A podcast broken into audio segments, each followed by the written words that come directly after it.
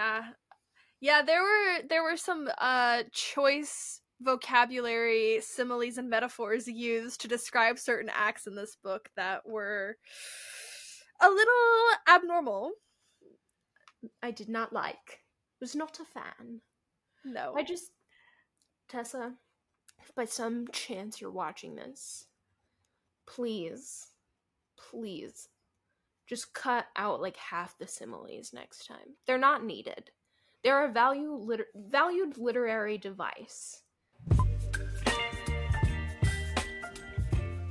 Hello, everybody, and welcome to the Witty Banter Book Club podcast. I am Maddie here with Courtney, hello, and today we will be reviewing Unfortunately Yours by Tessa Bailey. Now, this is the second book in the can't remember what it's called series about vineyards. I think it's called Vineyards, is it not? The Vineyard. something like that. Um, we didn't quite love the first book, but this one, at least I will personally attest, I quite enjoyed. Thought it was cute. Thought it was good. I liked it. Um, Yeah, this one is like way, way better than the first one. like almost an entirely different league of book, Mhm. to be honest with you. This man is sick for this woman. He wants her so bad. So bad. so bad. Ugh. Yeah. In a good way though, not like a weird Yeah. way. No. Um so this book, unfortunately yours, follows two characters as they usually do.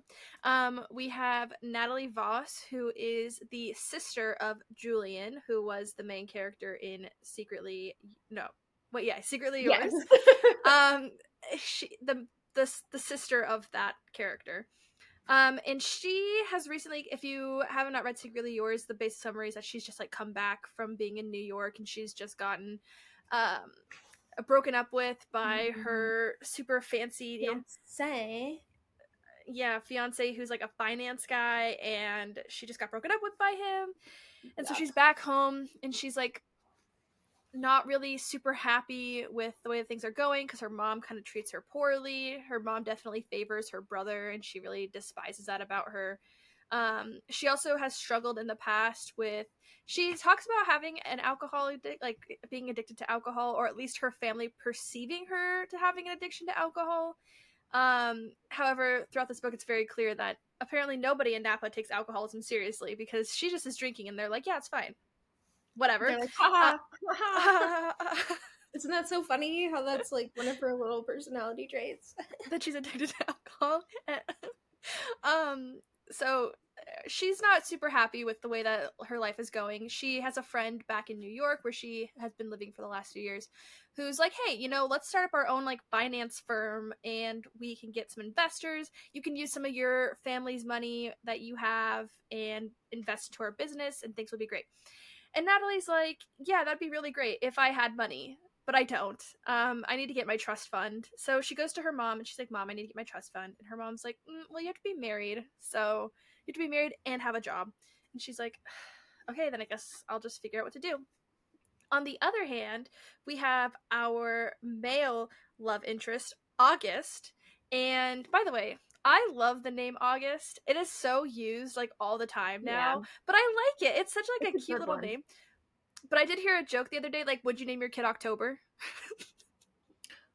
Maybe. Do you think don't think October will have uh, like in a few years, like t- 10, 20 years from now, October is going to be a big name? I don't know. I mean, like, I don't hate it. People name their kids January a lot, April, June, May. May. I want a kid named March. Some I, there's some girls named December too. There's not really any Septembers, no, no Novembers. Actually, really November. Well, no, actually, uh, no. I was gonna say I think I know somebody November, but immediately I realized that it was Andy's song that he wrote about April called November. anyway, so August is okay. August. August has recently moved to town, and he has opened up his own vineyard with the grossest wine possible. He's not doing well financially. The, his wine business is failing, and he it's really hurting him because he opened up this wine business because one of his friends who died while in duty, um, it was like their dream to open up this vineyard one day. and so he's trying to like fulfill his friend's his friend's wish, his friend's duty. Um, and in the in the previous book, they did have some uh, interactions. Na- I was gonna say Naomi and Knox. That's not Naomi and Knox. I think it's because they reminded me that storyline reminded me a lot of the storyline. kind of, yeah. I can see it. So August and um, Natalie did have some interaction in the previous book where they were making out together in the back of a barn, and uh, Julian and Julian and Hallie like walked in on them and was like, "What's going on here?" And then from then on out, they were just like not talking to each other, like enemies, sworn enemies.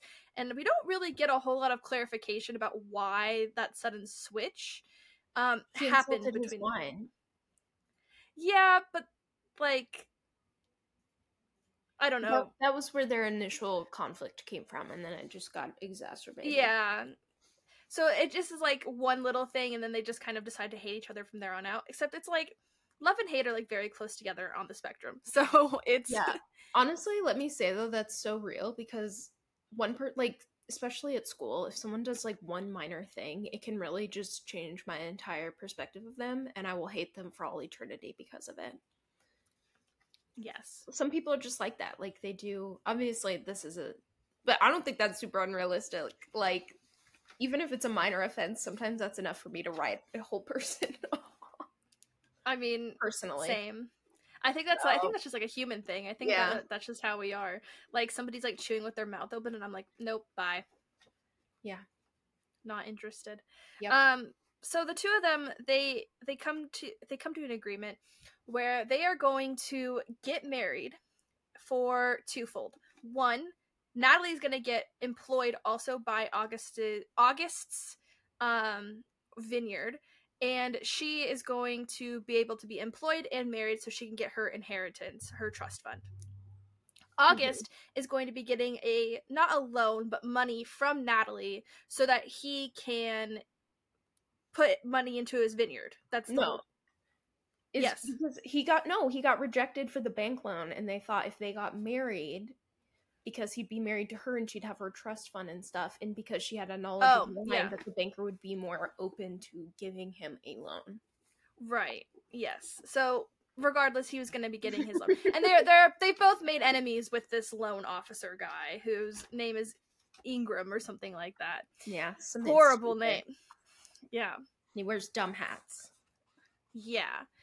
Um so they decide they're going to get married and that is how the plot plays plays out. It's them faking being in a romantic relationship over the span of 5 days. No, it's more like 2 weeks in this book, but it's still a really really short amount of time because there's like the 5 days prior to the wedding and then the 5 days after the wedding. So like 10 days. Right. But I mean, at least we had some foundation laid in the previous book. It's not like they just met each other. Bam. It's um, it's marriage of convenience trope. But this one, you know, I'll say this too. A lot of marriage of convenience books, like of of all of them, this one the plot kind of makes sense. For, from like Mhm. getting your trust fund and stuff like that, like that Mhm. that adds up, especially with a time crunch. I don't think I've ever read any Marriage of Convenience. I think this is the first one. I've read a few. That are think- like I've read some arranged marriage ones too, which I think are like adjacent Mhm. somewhat to marriage of convenience. Yeah, I can't think of any of these that had that. Because a lot of times the plot's like let's get married to make our exes jealous or something like that, and that's stupid. But like Yeah. to get a trust fund payout? Uh yeah.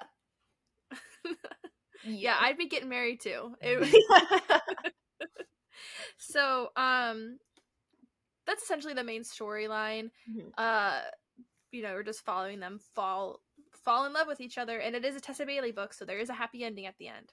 of course. So one day Tessa Bailey's gonna come out with a book that's just gonna have the most sad, dis disheartening ending of all time, and it's gonna throw everybody for a loop. And we're gonna make your dad read it. yeah, Because it depends. loves he loves sad endings endings. Like 500 Days of Summer, Meet Earl and the Dying Girl. hmm He loves He loved Daisy Jones. I- so- yeah, of course he did. yeah. Daisy Jones had a really sad ending. So Certainly. yeah. Anyhow, so um, let's start. Courtney, would you recommend this book to a fellow reader? Yes. Hands down. It was good. It's not too long. It made me laugh. I liked the characters' chemistry. Um, storyline was pretty good. Like I said in the last episode, there's one plot point that I think just kind of gets forgotten, which is like the contention with her father. Mm-hmm. there's one bad phone call, and then we never really hear about him ever again, which I thought was weird. Like I thought there was Mhm. going to be a confrontation moment at the end of the book Mm-hmm. between her Julian and her dad. Nothing. So that was a little surprising to be honest. Um but that was really I think the only letdown in this book and it was so minute that it didn't really affect it. So yeah, I would absolutely recommend this.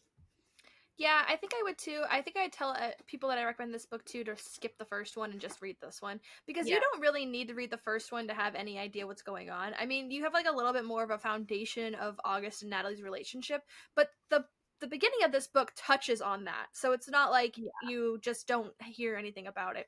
And to be honest, Hallie and Julian's relationship is just so like not good. Um, there's even a part in this book, it's like super meta, where she's like, Hallie's talking to Natalie, and she's like, I got really jealous when he was writing letters back to me. And I was like, Yeah, you did. That was really odd. Yeah. You're kind of crazy, Hallie. She is. Like that was her whole Yeah. personality, is just that she's super unprofessional and also crazy. hmm And he's like a well put together college professor. I don't know. Yeah. I did not like her in the first like honestly their finest side characters. I Mhm. liked them more in this book probably because they were barely in there. But Yeah. There and there's like some cameos from like previous the previous book of like other characters, but genuinely like you don't need to read the first book to to understand this book. So Yeah. I I would just say skip the first one and just read this one. This one is the one that's going to be worth your time to read, especially if you're somebody who's on like on like a time crunch and stuff like that. This is the good one to read. yeah. He also he has a cat named was it Menace? Yeah. Love that. So adorable. I love I'm it. a cat so person. cute. I am 100% a cat person and that's an excellent name for a cat. Yeah. Um also I just love like the juxtaposition between like a big ex-marine and like a tiny orange tabby cat. I Thought that was Mhm. really cute. It is really cute. So, okay, so then would you recommend this book to your younger sisters? No. yeah, me neither. Although I I just realized that after tomorrow I'm only gonna have one sibling who's under the age of eighteen. I know. They for what like so two more years? Yeah, One she'll year? turn seventeen. She turned seventeen in December, so one more year, one and a half years. Hmm. Well, to be fair, Katie turns 18 in December. So, but I mean, like Claire doesn't really. She's 13, so I can't. Yeah, We'll just have Claire, you better ourselves- only be reading Percy Jackson and nothing else. just put ourselves in the mindsets of having like high school teenage sisters when we answer that question. From I think on. we'll just make it. Would you, would we recommend this book to Claire? They're all gonna No. be like, no. yeah. no, I would not. Um, but uh, no. Why would you not recommend it to your younger siblings? It's probably the same reason why I wouldn't. But yeah. The I mean, the smut is there. It's detailed. It's good. I liked it. Um, but like, it's inappropriate for Mhm. a minor, a minor teen child person. It's not appropriate. yes, it is not. Um, it definitely less spicy than My Killer Vacation, but it's Yeah. still there. And honestly, there. the smut in this book is better. I mean, I'm kind of jumping ahead a little bit, but it is better than Secretly Yours also. oh because yeah, Secretly Yours is was just gross. Like not gross as in like being filthy. It's just gross as in like it's just gross. yeah. That one was almost like fetish type weird. Yeah.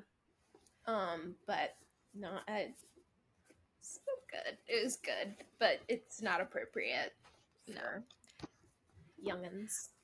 All right, so we're going to move on to our four pillars. If you've never joined us before, Courtney and I, we do a spoiler free and a spoiler version of the podcast. We start with the spoiler free version, and during this version of the review, we talk about our four main pillars, which is the witty banter, the character development, the smut, and the realism. And we rate them on a scale of one to five, and then we do an overall rating of one to five. And our overall rating has nothing to do with the f- four pillars; it's just like how we feel in general about the book. Um, but we want we like to base it off of certain literary elements um, to kind of help you make an informed decision about whether or not you want to read this book. So let's start with the number one most important pillar the witty banter. Courtney, what would you give this on a scale of one to five? Um, honestly, I think maybe a four. Uh, it's not the best ever, but there i mean like there's times august calls her like a witch and stuff and that made me cackle um Mhm. like especially when they're not super when they're like annoyed with each other in the beginning it's good it's good all throughout really um they just have this really great tension and they're both like smart quick on their feet individuals so when they're verbally sparring it's it's just good and then there's there's like a little bit of banter between her and her mom. It's more of her mom just being mean as hell. Uh, because her mom is apparently a boy mom. Very and she clearly a boy loves mom. Julian, even though Natalie's going through like some tough stuff right now, you know? Like, right. I don't understand why her mom's being such a jerk. But yeah, like, especially there's a scene on a train, and like their banter there was, I think, pretty good. So I think it's a 4 Mhm. How about you?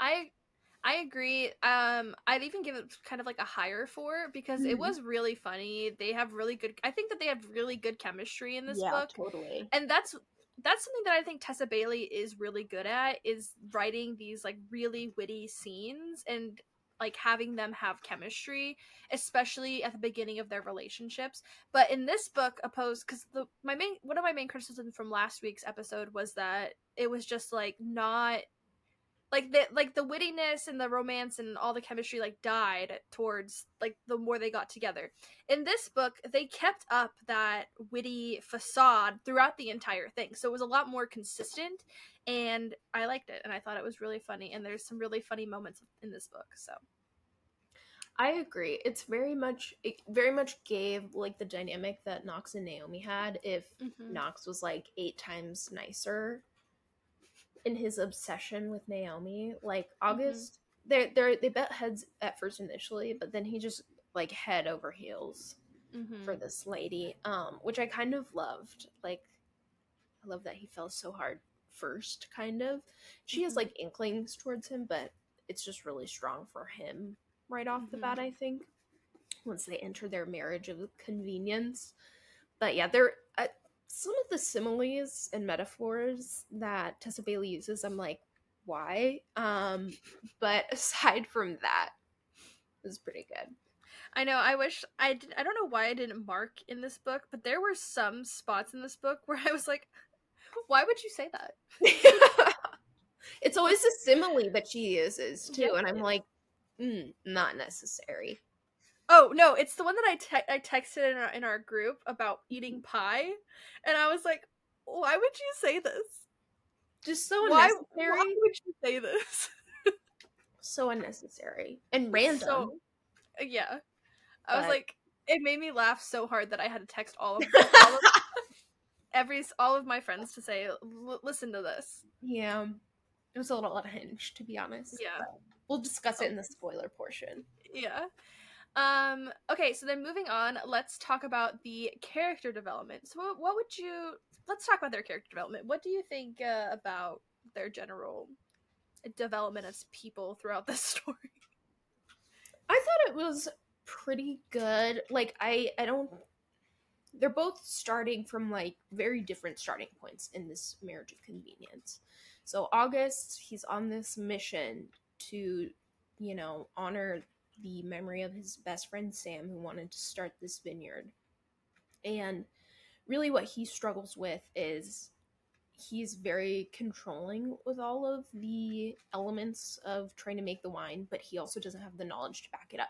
So he can he's continuously failing and he's putting all of the onus on himself because he feels like he should be the only person responsible for carrying out Sam's dream and like if somebody's going to mess it up or get it right, it should be him. So he's just very closed off from help, which is just it's dumb.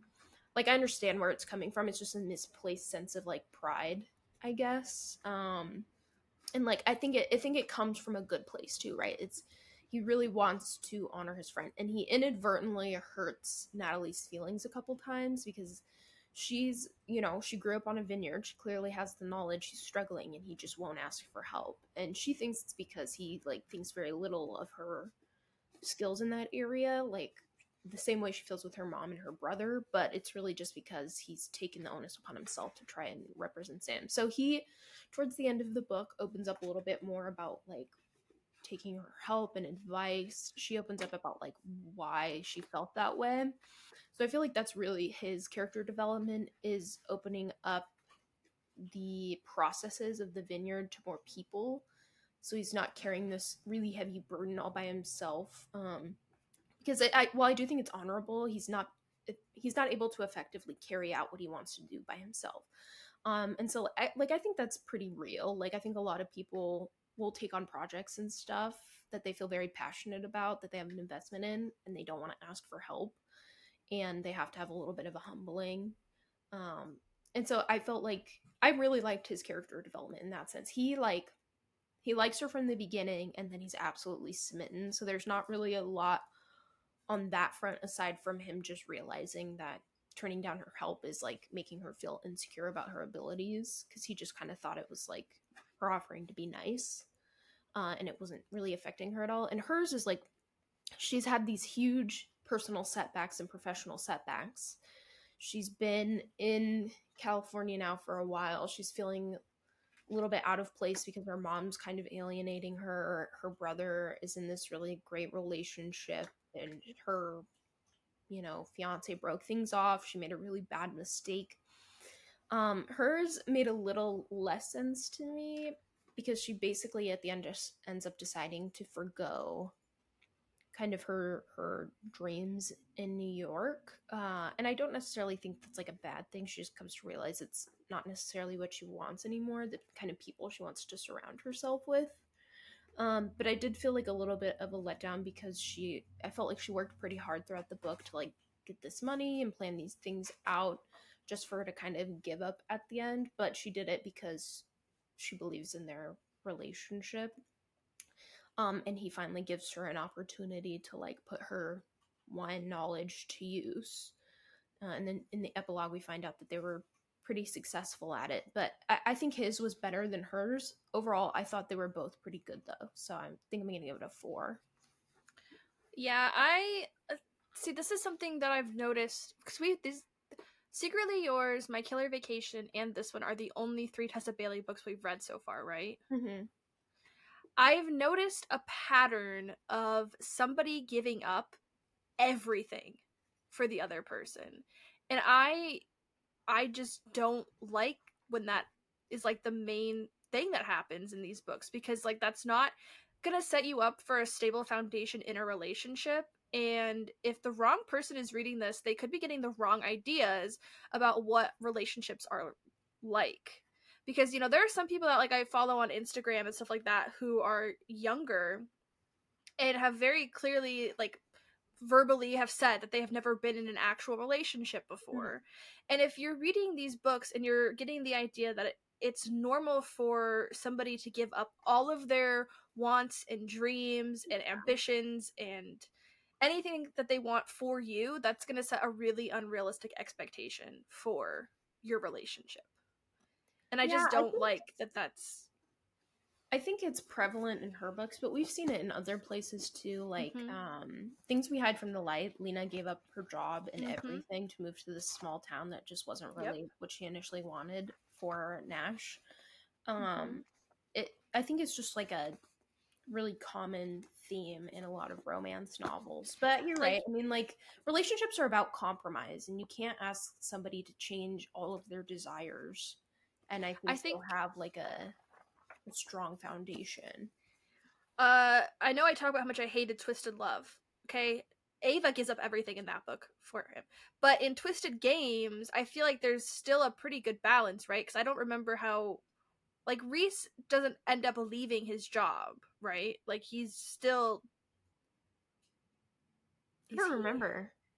But Ava didn't give everything up. She moved away. Alex is the one who moved to Europe for her. I know we hate him, but I'm just saying. He gave up where he lives. He didn't give up like any of his ties or anything, and Well, we see that in Twisted Love. He's okay. He's a bad person. But yeah, but get but regardless, still. regardless, I'm like regardless, somebody gave up something in this book, and then we have uh, Good Girl Complex. She gives up everything for I can't even remember his name, freaking Dylan Sprouse, and then um, Love in the Time of Serial Killers. she gives up her. Well, she picks a job that's like close to him. Um, But book lovers, I don't think so. Right? Anne, Anne of Manhattan was kind of a.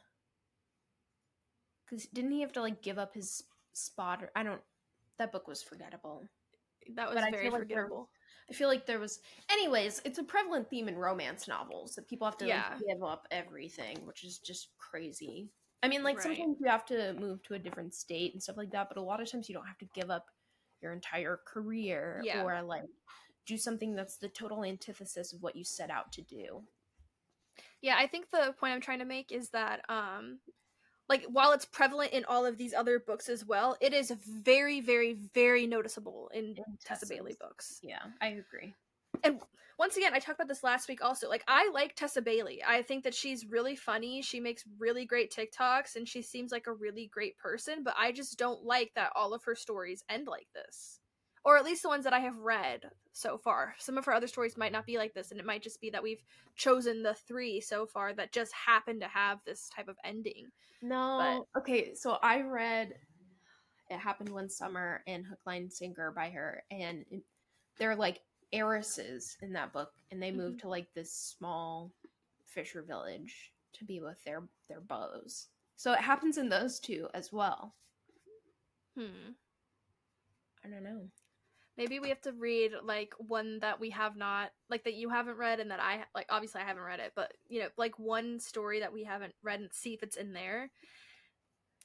And then also I'd like to count how many pages it takes for this is uh, moving a little bit into the next chapter or the next pillar which is smut, but I'd love to see how many pages it takes for them to start like Hooking up. hooking up because that's another thing that I really don't like about these books is how fast they hook up. And it was a little different in, in Secretly Yours because of the trope in it, but this one, like this one and My Killer Vacation, it happens really, really fast. true. What was? Did you give it a number score? Oh, um, I don't. I think I gave it a four, but I'm not Okay. 100 percent sure. I'm gonna give it a four. I think that what you said like makes a lot of sense for it. Um, but I just I don't like. I just I really hate the when stories end like that. But yeah, so let's let's talk about the smut because I'm already kind of jumping ahead a little bit here. So, um, that's kind of how I feel about the smut. Is I just don't like how fast it moves. But how do you how do you feel about it? I okay, these characters had like a ton of chemistry, and it's Mhm. part of it's it's partially because of the setup, right? The enemies to lovers. Oh, usually when it's executed well, creates really good chemistry. That was definitely Mhm. here. They do it frequently. They also like work their way up to like the big, but there's like other stuff in between. Um, so it wasn't as like intense right off the bat, um, because it wasn't like, you know, Mm-hmm. the whole show right at the beginning. Um but I don't know, I really liked their chemistry. The smut scenes were spicy. They're not like the craziest, most detailed, filthiest things I've ever read, but I you know, there weren't really any cringy moments necessarily and like they're they're definitely although I liked my killer vacation and Maddie didn't I, I'm fully willing to acknowledge that there were some smut scenes in there that were like less than tasteful. Um, but I liked all of the ones in this book. So I kind of want to give it a four as well. It's not the best ever, but the chemistry is good. It's pretty spicy and it happens relatively frequently, but like Maddie said, it also happens super early. Yeah, I think I'm gonna give it a four as well. And I don't know if it's see part of me wants to give it a three, but I feel like that's me comparing it to my killer vacation in terms of like the actual legitimate spiciness of this book because like comparing this to what we read last week like it's so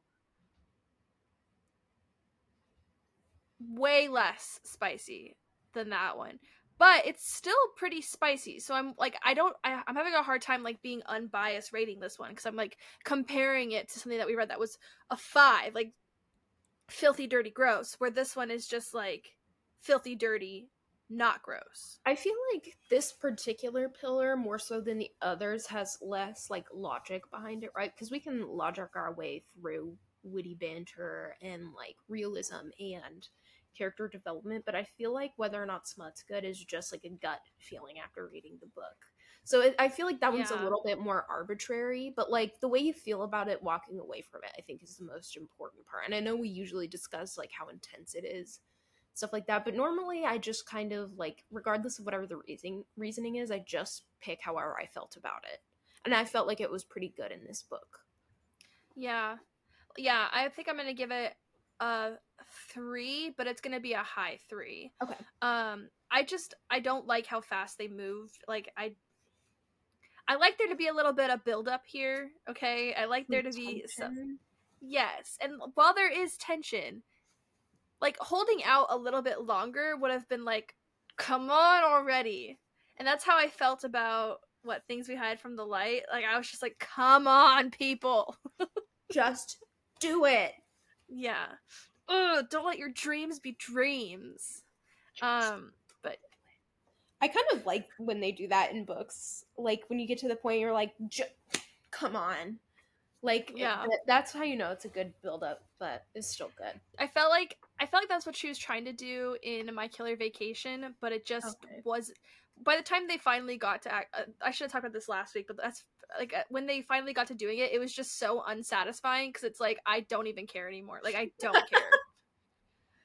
But uh, this one, this one, it does take them like a little bit, and like to actually like do it, but it's not the do.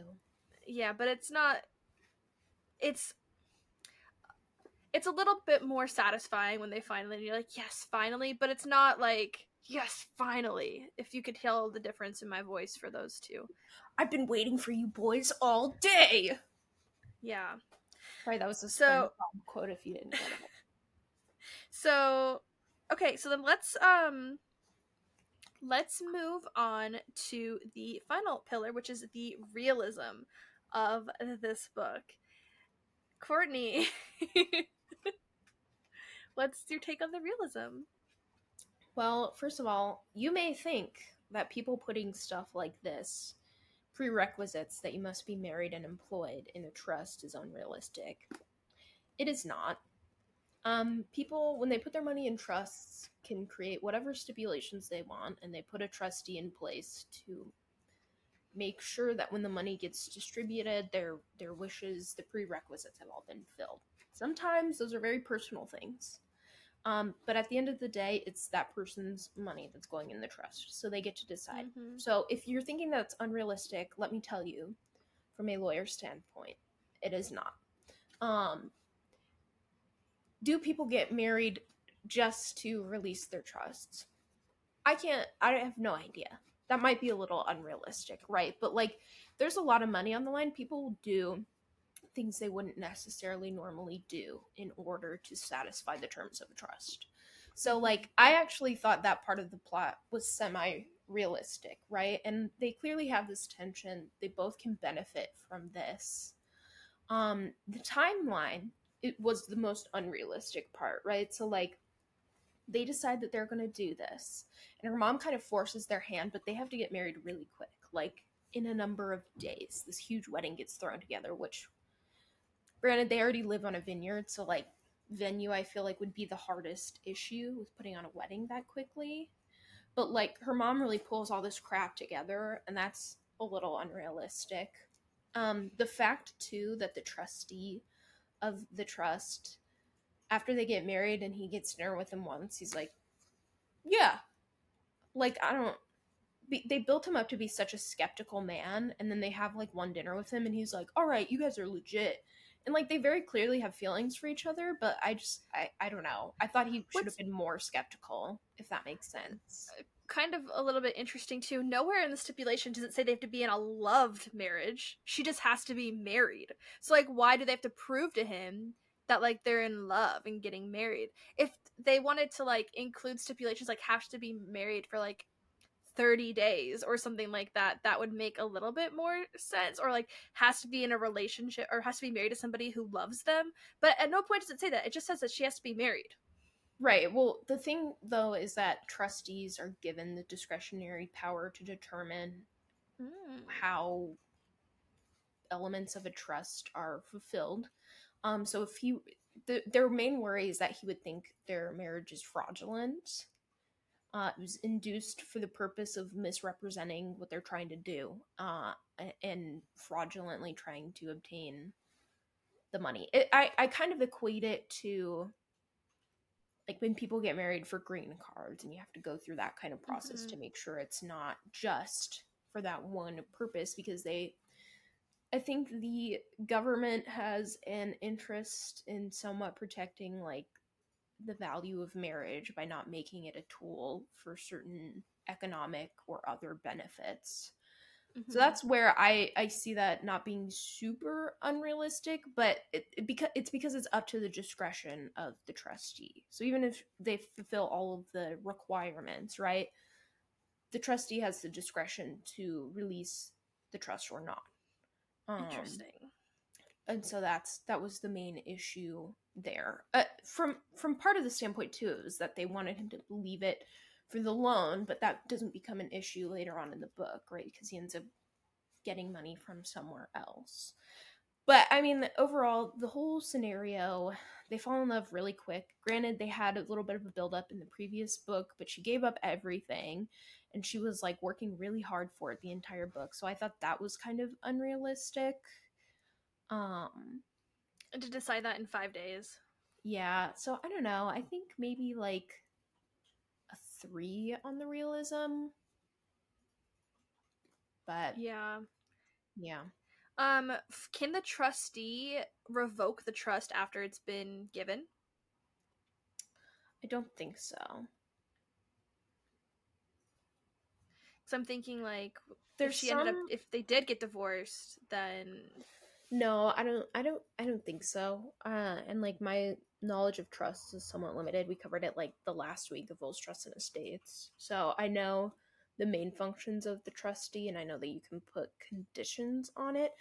Uh there's some trusts like educational trusts that are distributed at like intervals by the trustee. So that that one would be one where like if you stop meeting the qualifications then they can stop your next portion of the trust from coming through. But once you give someone money it's really hard to like get it back in any sort of trust will estate type planning it's really hard to like unsing a song once you said the qualifications have been met gotcha. Yeah, that, that was just a question I had about if they had gotten divorced, which they don't, but if they had. Um, I'd say that realism, I probably also give it a three. I just the see the thing is that like the marriage of convenience trope is just unrealistic. I think. Um, just like how often are people getting married just for the convenience? I mean, like, I, this is different than like people settling into marriages. It's like people like getting married for some sort of mutual benefit or like separate benefit, and then like mutually benefiting from the marriage. So I don't know. I just don't find that like super realistic. So I'm gonna give it a three. Also, i think on that particular note like i said earlier like i think marriages of convenience are supposed to be like kind of in literature at least adjacent to like what arranged marriages are usually those are founded in like a cultural background though but i think what Mhm. they're just trying to do is like i don't know westernize the concept of arranged marriages almost in a way that we can like easily consume right because i think at least from watching, and I don't know because I don't know anyone who's been in an arranged marriage, but from watching like content on the internet and stuff, it seems like a lot of times people's families will like pick people who they think are a good fit and then they'll grow to love each other throughout their relationship. Now that happens really fast in this book, but I think it's like a similar concept that's trying to be portrayed, if that makes sense. Mm-hmm. Okay. Well, um, overall, what would you rate this book? Um, I think it's a four. I think it's a four. Maybe not like a super high four. It's definitely not a five, but it's not a three. Like I would probably, I'll probably maybe read it again eventually, and I would definitely recommend it. Um, it's higher up on the list of books that we've read on the podcast that I would recommend. So, how about you? Yeah, I I would also give it a four. I thought it was funny and witty, and I think they had good chemistry, and the storyline was fun to read, and it didn't take me very long to read it. I read it pretty fast, so I I would also give it a four. Sweet. Okay. Well, we are going to take a real quick break with some ads, so please watch them. It helps the podcast so much if you just watch the ads. Um, and we will be back after they're done with the spoiler version. Okay, we're back. Hello. So if you're still watching, we're about to do the spoiler version. So if you have not read this book and you want to, please, you know, pause and come back once you have finished watching Yeah. or reading the book. Um, if you don't really care and you still want to hear our review, you can stay on. And if you have read the book, of course, you're always welcome to stay on. And this is a So newer in one, t- so there might Yeah, not be this a is a- of people who have already read it. But- Yeah. Um, I have a couple of things that I want to talk about in this book.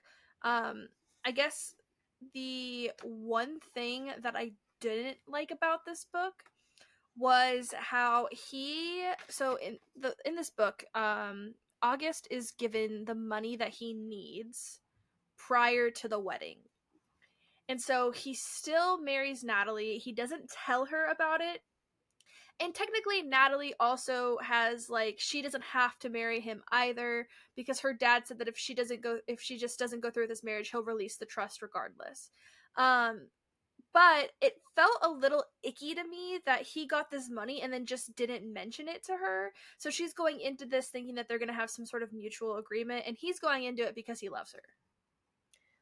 Yeah, I mean, like, I. He wanted. Okay, so he says that he wants to marry her. And he also mentions throughout the book that he wants to help her, even if he's not necessarily getting what he wants out of the bargain anymore. I did feel like he definitely fell first in that regard. And, like, so when she decides to marry him anyways, her dad says, I'll. I'll have what's his face release your trust anyway because he's super close with homie trusty boy.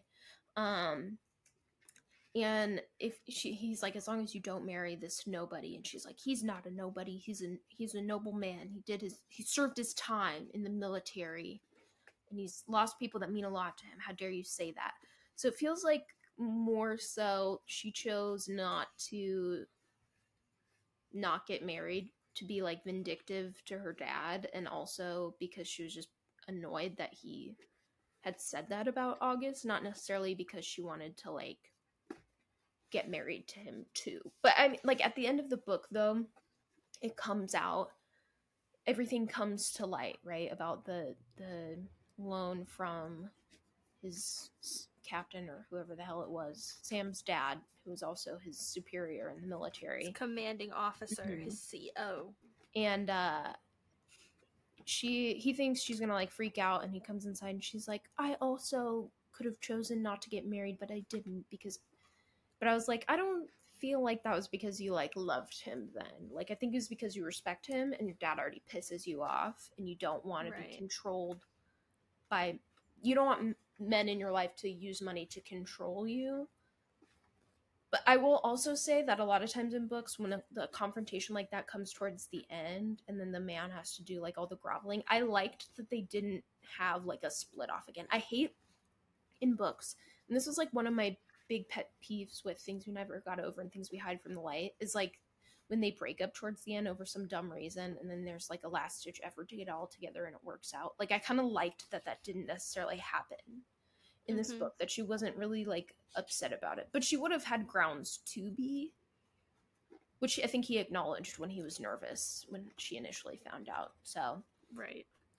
Yeah, I just I don't know, just the fact that he didn't tell her until like the last 10 pages of the book. It was just I don't know, it just was kind of like you're lying to her. Like you're lying by omission by not Yeah. saying anything. And like she's she still sets up the meeting for him and he still is like, "Okay, I'll go to it." But then he misses it. And like you could have just avoided this whole situation if you were just like, "Hey, like um he's given me the money." And then she finds out from somebody else, not even from him. Yeah. Well, I also think too, like he had so many opportunities to like tell her the truth, especially as they were growing closer and building trust and stuff like that. And I I don't think she would have been super, super upset about it if he had been upfront either. I mean, she's not even upset about it when she finds out from somebody else. And I think it's just because she thinks she's like equally as culpable, which I don't necessarily agree with, but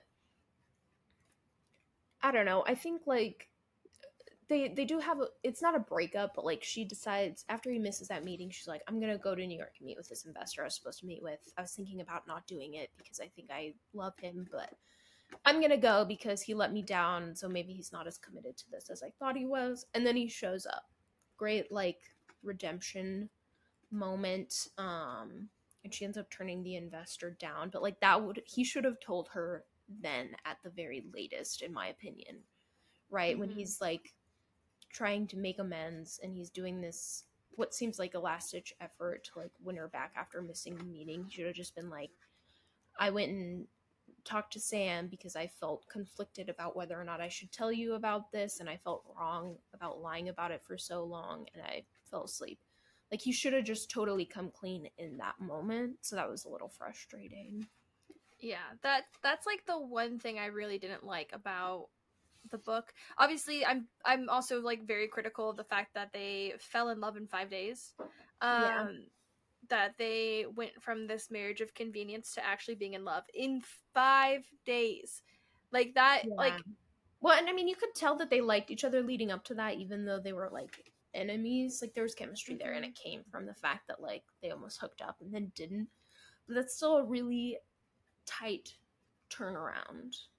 yeah. Um, there's uh and like there's honestly there's a lot that happens in that five days like he saves like a whole family from a flash flood with Which his apparently- skills. in they don't have those ads that's like turn around don't drown because flash floods are really dangerous i don't care if you're a navy seal like it's still really dangerous yeah if okay hang on side note because my mom likes to watch these podcasts. My mom was a 911 dispatcher and when i was a kid she would like she beat that she didn't actually beat it into me. Let me clarify. She she repeatedly said this until it was drilled into my brain. She's like don't ever go in ditches because we get flash floods in colorado and i've gotten a billion calls about kids getting swept under and drowning. Hmm and that's all i could think about the whole time i read that scene. I was like my mom would Yeah. be pissed. Yeah. So I know. And that, I mean, there's like so much that happens in between when they get married yeah and when she goes to New York. And it's also like, her mom sucks her mom so sucks. She just, I like, how can you have that much disdain for your own child after, like, they made a mistake, lost their career, and then their fiance? Yeah, and I think that something else that we're not totally touching on a lot is that like Natalie is an alcoholic. Like I like she is an actual legitimate alcoholic. She went to rehab Yeah. for it. You know, it, whether or not her parents had the right to send her there after she got really drunk at parties and stuff. But then she's like she's like talking about how like it was her parents' fault that she went to rehab. But then she's like, "Oh yeah, and I hold the record for the amount of shots a person can take. I took 16 shots." I'm like, "Girl, that's alcoholism." Like that Yeah. like the, you should have gone to rehab and stayed sober. Like stay out of Napa. That's from when she was a teenager, but like her mom makes a lot of comments about her drinking a lot again. But it's it's more Mhm. of like a derogatory thing. It's not like a hey, you need serious help, and it's like Yeah. because her dad was jettisoned off to Italy, and so I'm like, if her if your parents cared enough to like tell you to go to rehab when you were a teenager, why would your mom all of a sudden be like making fun of you Right. for it instead of encouraging you to seek help? That just seems weird to me. But her mom just sucks. Like she very clearly Mhm. favors Julia, and she tries to keep um Natalie out of things, even though Natalie is very like driven, self-made. she made a mistake, but she had done like a lot of really great things for herself when she lived in New York. And so like the disrespect that her mom exhibits towards her is just absolutely crazy to me. Um and like they kind of make amends a little bit at the end, but like I just hated her mom. Her mom was so rude and like Mhm. just not I don't, know. I don't know how you can watch your child struggle with alcoholism and just like make fun of them instead of Yeah. getting them help. Because clearly Natalie doesn't think that she has a problem, which is common in people who have addictions. They don't they think they have total control over it. But like it is very clear in this book that Natalie is an alcoholic, that she is like actually legitimately one and there's no reason why she needs to be in at Wine Down Napa or helping this man create wines. It's just not going to go well. Yeah. He okay, so he's also very like picky about the process, right? And then she gets pissed off at him for missing that banking meeting and she like messes with Mhm. his stuff. And he doesn't really get mad like at all, which I was kind of surprised about. I guess Right. that's like his character development, like he's a better person than I was expecting. But a lot of times in these books, like I would just expect something like that. So I guess that's actually kind of a plus that he didn't get very mad about it. I think at that point he was kind of coming to the realization that he's been a freak about all of this and he needs to like let people help him. But Yeah. I don't know. And then also like the Sam's dad coming in and all of a sudden being okay with him using like their name and everything for the for the vineyard. He's like, "Oh yeah, I'm just going to take my friend's name and just like run it and it's going to be like fine." And then his dad who never understood why he did that, like why his friend was doing this for him, comes and is like, "I'm just going to give you this money so that you can honor my son properly." Uh, yeah, I think it's just like a kind of a sense of guilt and stuff about like maybe not supporting his dreams while he was alive. Mhm. But I don't know if they delve if she delved deep enough into that reasoning. I, I, I don't think it's like unrealistic. Like if you're doing something in your friend's honor and their parents wanted to contribute financially, but like I wish there would have been a little bit more depth with that part of the storyline. And then the part of the storyline that just gets forgotten is that their dad's an asshole. Yeah. Uh, Natalie's dad. And she, after that conversation they have where he's like, if you don't get married, I'll give you your trust fund, we never hear from him ever again.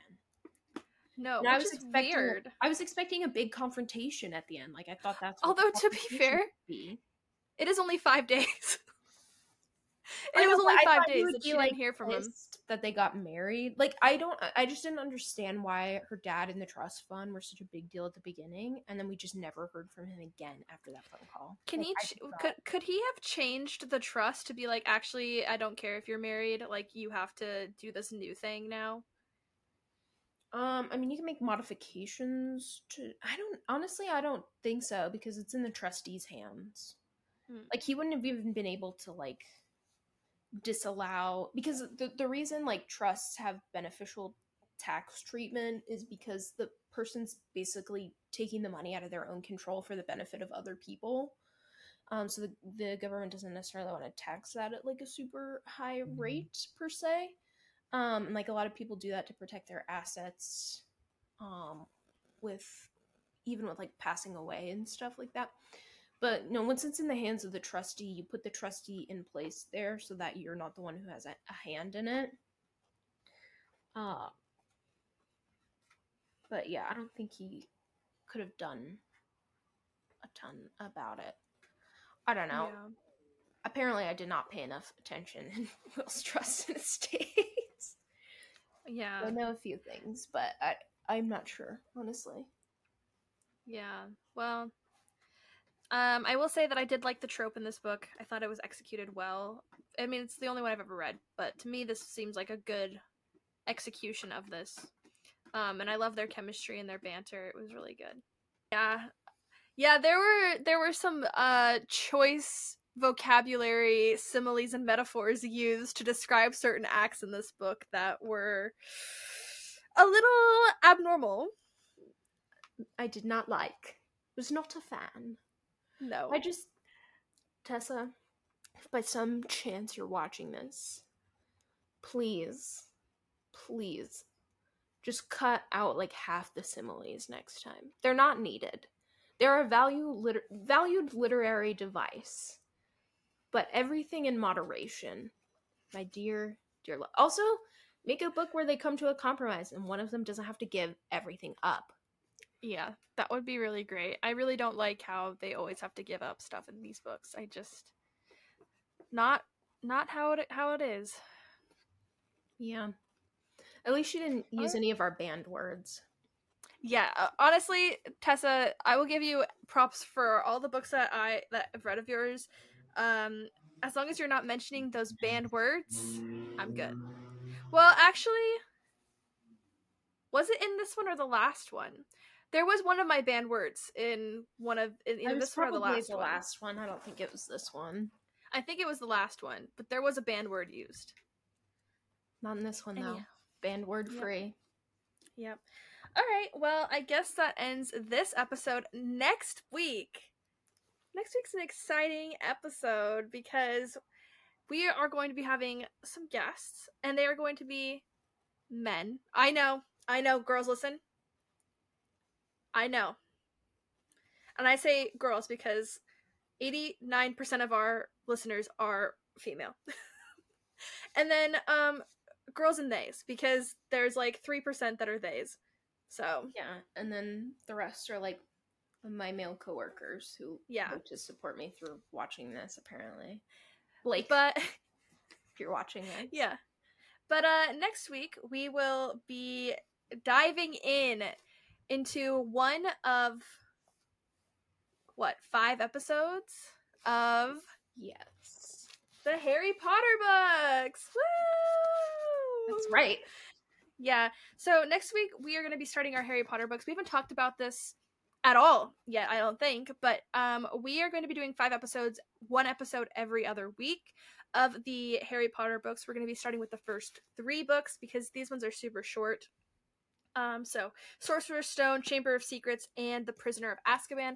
I read these for the first time last year. Courtney will be reading them for the first time.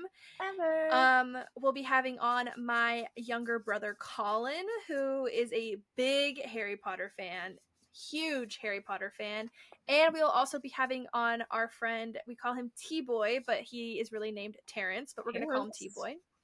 And um, T Boy is reading them for the first time as well, so it'll be exciting. You'll have you know the two Maddie and Colin who have read these before, and T Boy and Courtney who have not. First and- time. I am very, very, very excited to talk about these. I've already, I'm almost finished with the first one, um, and honestly, like I said, these these ones they read really fast. It's after these ones that you need a little bit of time to read because they're super long. We've got our aesthetics nailed too. hmm I literally I googled Narcissa Malfoy hair when I went in to get this done last year.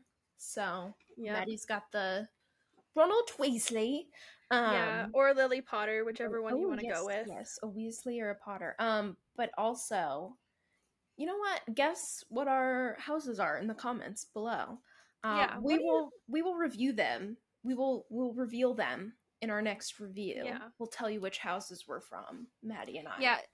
Um, something else to, to look out for is that next week, um, it, the the format's going to be different than this. Obviously, we're not going to be talking about the smut in Harry Potter because it does not exist.